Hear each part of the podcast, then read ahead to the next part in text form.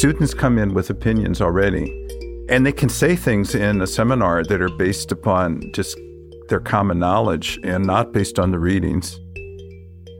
Today on Chalk Radio, we're exploring global food production, water, and climate change, and the challenge of teaching when polarized opinions come to class. I'd say generally the students learn that most of these issues are more subtle and complex than they thought when they came in the class.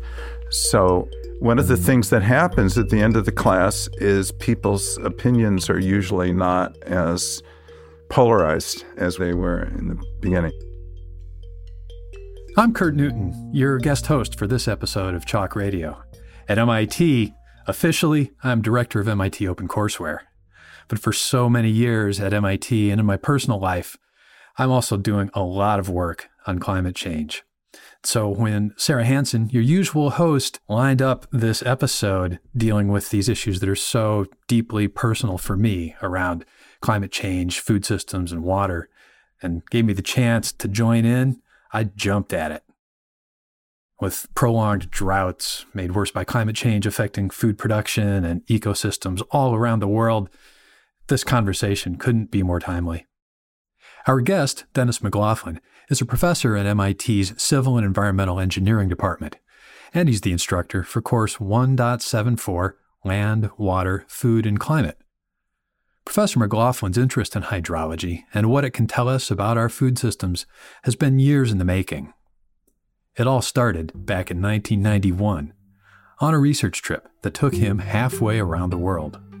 I went to Australia, and there were a lot of discussions at the time about what was sustainable food production and whether or not Australia could grow more food with limited water. And uh, the connection between the availability of water and the population and food supply struck me as a really interesting application area for hydrology. Dennis explained that some of the big wheat growing areas were becoming reliant on irrigation to supplement natural rainfall with water pumped from underground in order to keep the crop big and healthy. But over time, all that irrigation causes salts to build up in the soil. You could go out in the fields and see near the irrigation ditches just white layers of salt accumulating. It's the same kind of problem that ruined Mesopotamian civilization, you know, millennia ago. And it wasn't like it was a big surprise, but there was not really a good mechanism to encourage farmers to hold back on their irrigation. There was uh, a lot of interest in changing regulations and incentives for farmers to have less adverse environmental impact, especially with salinity, and to make sure that there was enough water to keep the agriculture economy healthy and going. I mean, it's not a reasonable solution to say we won't have any more farming and therefore we won't have salt accumulation and so on. So it's that balance between sustainable use and economically productive use that's tricky. This experience in Australia led to the creation of a course on water usage and agriculture and food systems. It was here where Professor McLaughlin recognized that teaching these topics can bring about an extra challenge. One of the interesting things about the course, and, and, a challenging thing as a teacher, is a lot of the topics we talk about, sort of like talking about climate change, our GMOs, our food waste, our vegetarianism. Students come in with opinions already, and they can say things in a seminar that are based upon just their common knowledge and not based on the readings. So, for example, in GMOs, uh, the focus of most of the students is, oh, GMOs hurt me? Human health? Are they going to cause me to have cancer or whatever? And that's really not the scientific perspective so much in GMOs because there's almost zero evidence that any GMOs are harmful to human health. And they learn that by reading the papers. The problem is what do they do to the ecosystem and what do they do to other plants that are not genetically manipulated? And what are the unintended consequences of GMOs? Because GMOs are generally designed to um, help the farmer be more productive. One of the things that happens at the end of the class is people's opinions are usually not as polarized as they were in the beginning. In my own work on climate change, I've certainly had this experience of trying to have conversations with people coming out of polarized opinions and preconceived notions. I was really curious to hear how Dennis moved beyond that in this class and helped the students have more productive conversations, view these sometimes controversial issues from multiple angles. It's really just an introductory course, and it's to kind of stimulate interest that they had when they came in and show them that it is possible to pursue difficult topics by going to the literature. Many of them aren't used to reading scientific papers, the undergraduates especially. They're used to being lectured to and things being in textbooks. And here's where Dennis McLaughlin gets creative. For each article he assigns, a student is asked to present that article to the class. But Dennis also gives a specific prompt to make sure that these presentations actually help the students understand the material. Another challenge in the course is to make sure that their presentations uh, don't bore the other students. So I said, you just have a minute or two and you should pose some questions for the class or some issues and make them as controversial as possible. So that's, that's what we try to do. As controversial as possible? Wouldn't encouraging controversy just prevent us from moving beyond polarized opinions? Dennis went on to explain why controversy really is productive and important to deal with, especially in science and engineering classrooms. Another thing they're not used to, the students, even some of the graduate students, is scientific controversy. There's perhaps not that much controversy, ironically, interestingly, about GMOs. But there's a lot of controversy about things like organic farming and whether or not we should be willing to sacrifice yield a bit to have more sustainable agriculture. And one of the things we find out in the class is many people who are organic farming advocates are sort of out of the mainstream of the scientific literature. But when you review the papers on the other side that say, for example, it's silly to try to continue smallholder farming in Africa. Africa's agricultural future should be large industrial farms, perhaps run by foreigners uh, who buy or lease the land. So people write assessments like that, and you say, well, yeah, but they're being funded by the large agricultural industry. Well, does that mean they're wrong? Are are they biased? Well, I don't know. Um, but they become advocates too. So the students read the papers and we try to discuss both sides of an argument uh, based on the merits. And um, I'm not saying students don't get exposure to that kind of thing elsewhere, but if they're taking physics and we're talking about Newton's law, you know, it's not presented as a controversy. Motivating students to engage with the scientific literature to unpack controversies is only part of the work involved in teaching this engineering course. There's something else, too, something really important. It's a challenge to decide how much effort and discussion to spend on learning about scientific issues, scientific controversies, more or less agreed on facts and how much to spend on things like values. Because you really can't talk about smallholder farming unless you talk about poverty. You can ask questions so, why is the smallholder farmer so poor? Why does the smallholder kids not want to stay on the farm? They want to go to the city. What do they do in the city? Are there jobs there? Well, do they have any education? Well, no, because the smallholder farmer doesn't have enough money to send the child to school.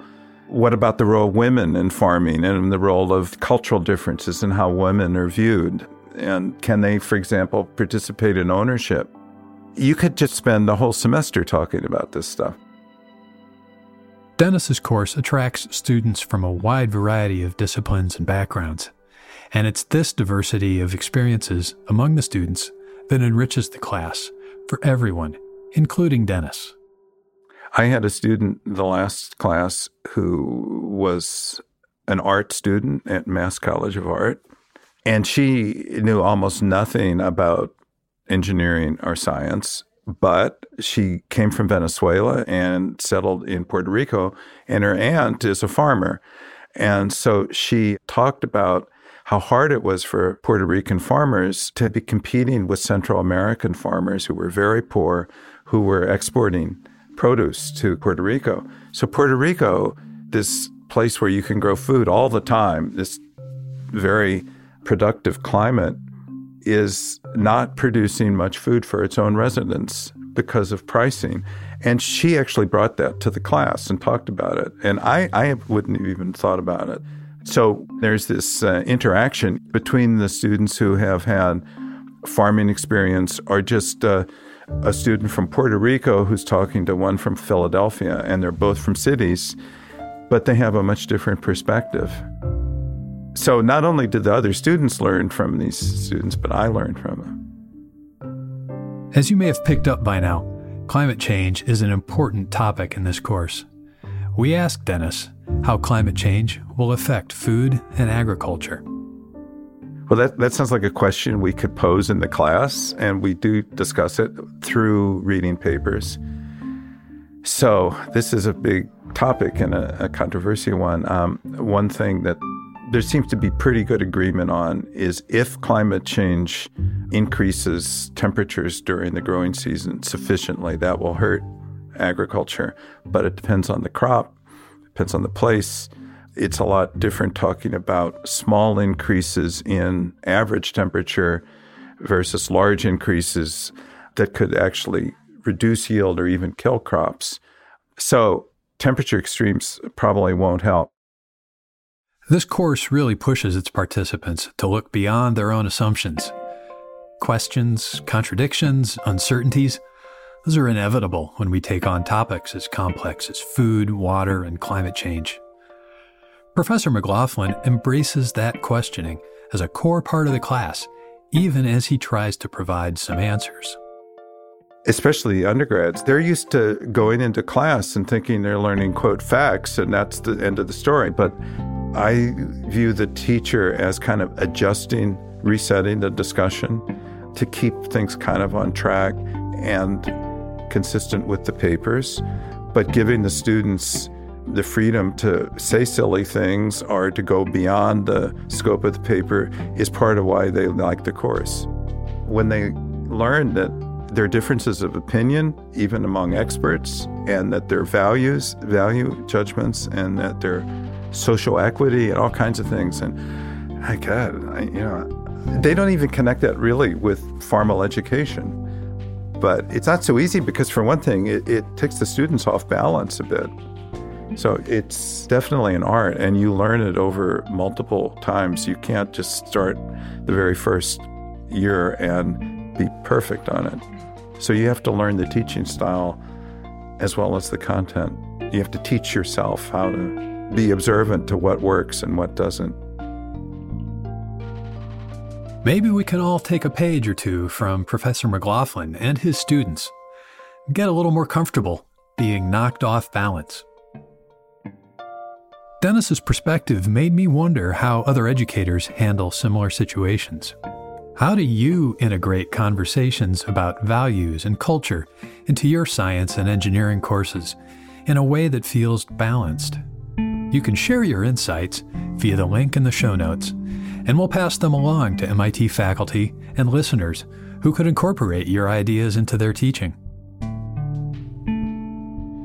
If you're interested in learning more about Professor McLaughlin's work or teaching with his open educational resources, you can check out his course 1.74 Land, Water, Food, and Climate on our MIT OpenCourseware website. It's one of over 150 courses in OCW's extensive Environment Courses collection. And for even more, check out the MIT Climate website at climate.mit.edu, where you'll find a wealth of material spanning these topics and more. Thank you so much for listening.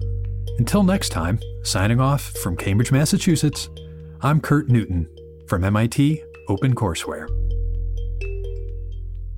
Chalk Radio's producers include Sarah Hansen, Brett Paci, and Dave Lishansky. Script writing assistance from Nidhi Sastry. Show notes for this episode were written by Peter Chipman. Were funded by MIT Open Learning and supporters like you.